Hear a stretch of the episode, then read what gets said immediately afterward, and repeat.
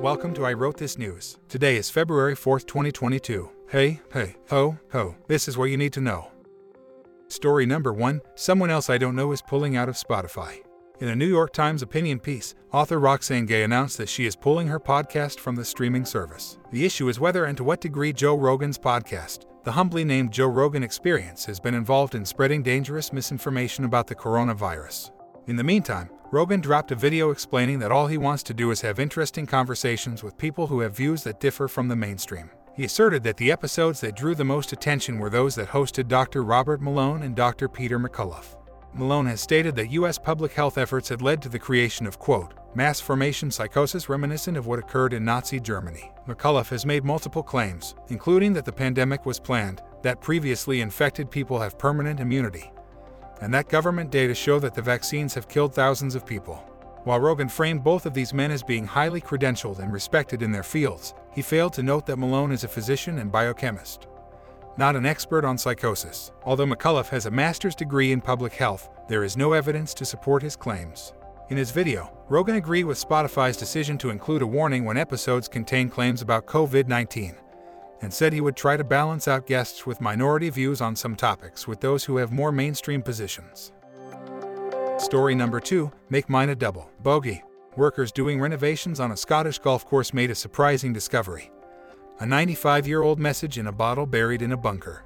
The Golf House Club in Elie, which was established in May 1875, said workers were making improvements to the fairway bunkers on the ninth hole recently when they found a bottle buried in one of the hazards. The workers looked inside the bottle and found a message written on the back of an empty cigarette package. The message was dated November 18, 1926. The message reads Send more scotch. Oh, and we're out of cigarettes too. Story number 3 Stick It to the Man. Oh, by the way, it turns out that we're the man.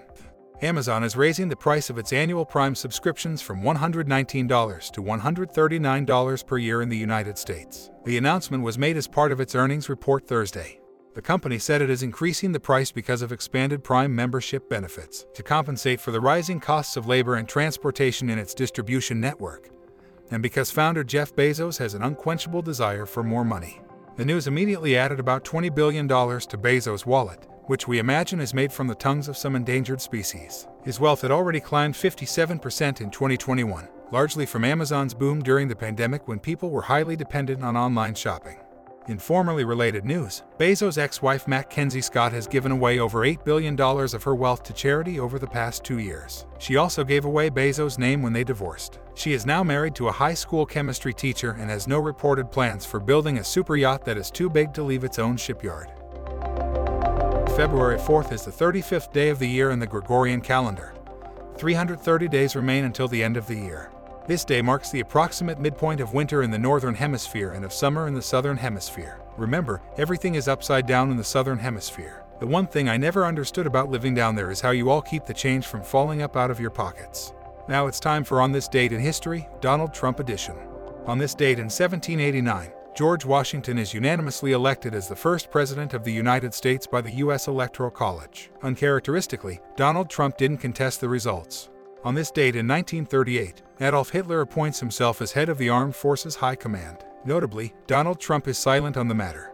On this date in 1992, a coup d'etat is led by Hugo Chavez against Venezuelan President Carlos Andres Perez. Although there is no record of his take on the coup, Trump did implicate Chavez in his 2020 election loss by way of lawyer Sidney Powell. Let's listen in.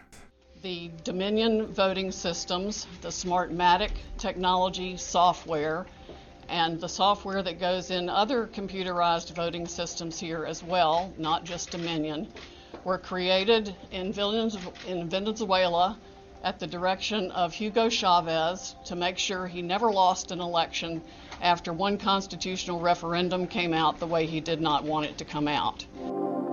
Powell is currently being sued by Dominion Voting Systems for a lot of money.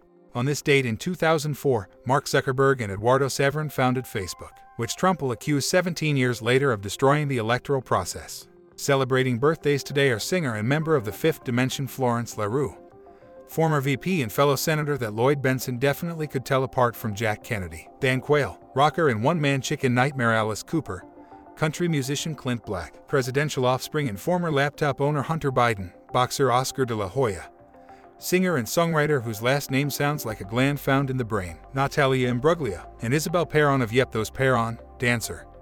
41st President of Argentina. She turns 91 years old today. Happy birthday to all of them, and if your birthday is today, a very happy birthday to you as well. By the way, if you or someone you know is having a birthday and would like us to announce it on the show, leave us a voice message or send an email. The links are in the show notes. Today's news was brought to us by the New York Times, The Independent, UPI, CNN, Reuters, and the Mackenzie Scott of websites. Wikipedia. If you have a comment or a question about anything you've heard today, or if you have a suggestion, please send us a note at I wrote this news, all one word, at thatradioshow.com. That email address one more time is I wrote this news, all one word, at thatradioshow.com. One more thing if this podcast sounds a little funny, that's because it's also an experiment. All of the vocals were generated using AI technology. Hopefully, the show will sound different and better as the tech improves and as we improve at using it. I'm Bob Neese, hoping you have an amazing day. We'll get together again soon.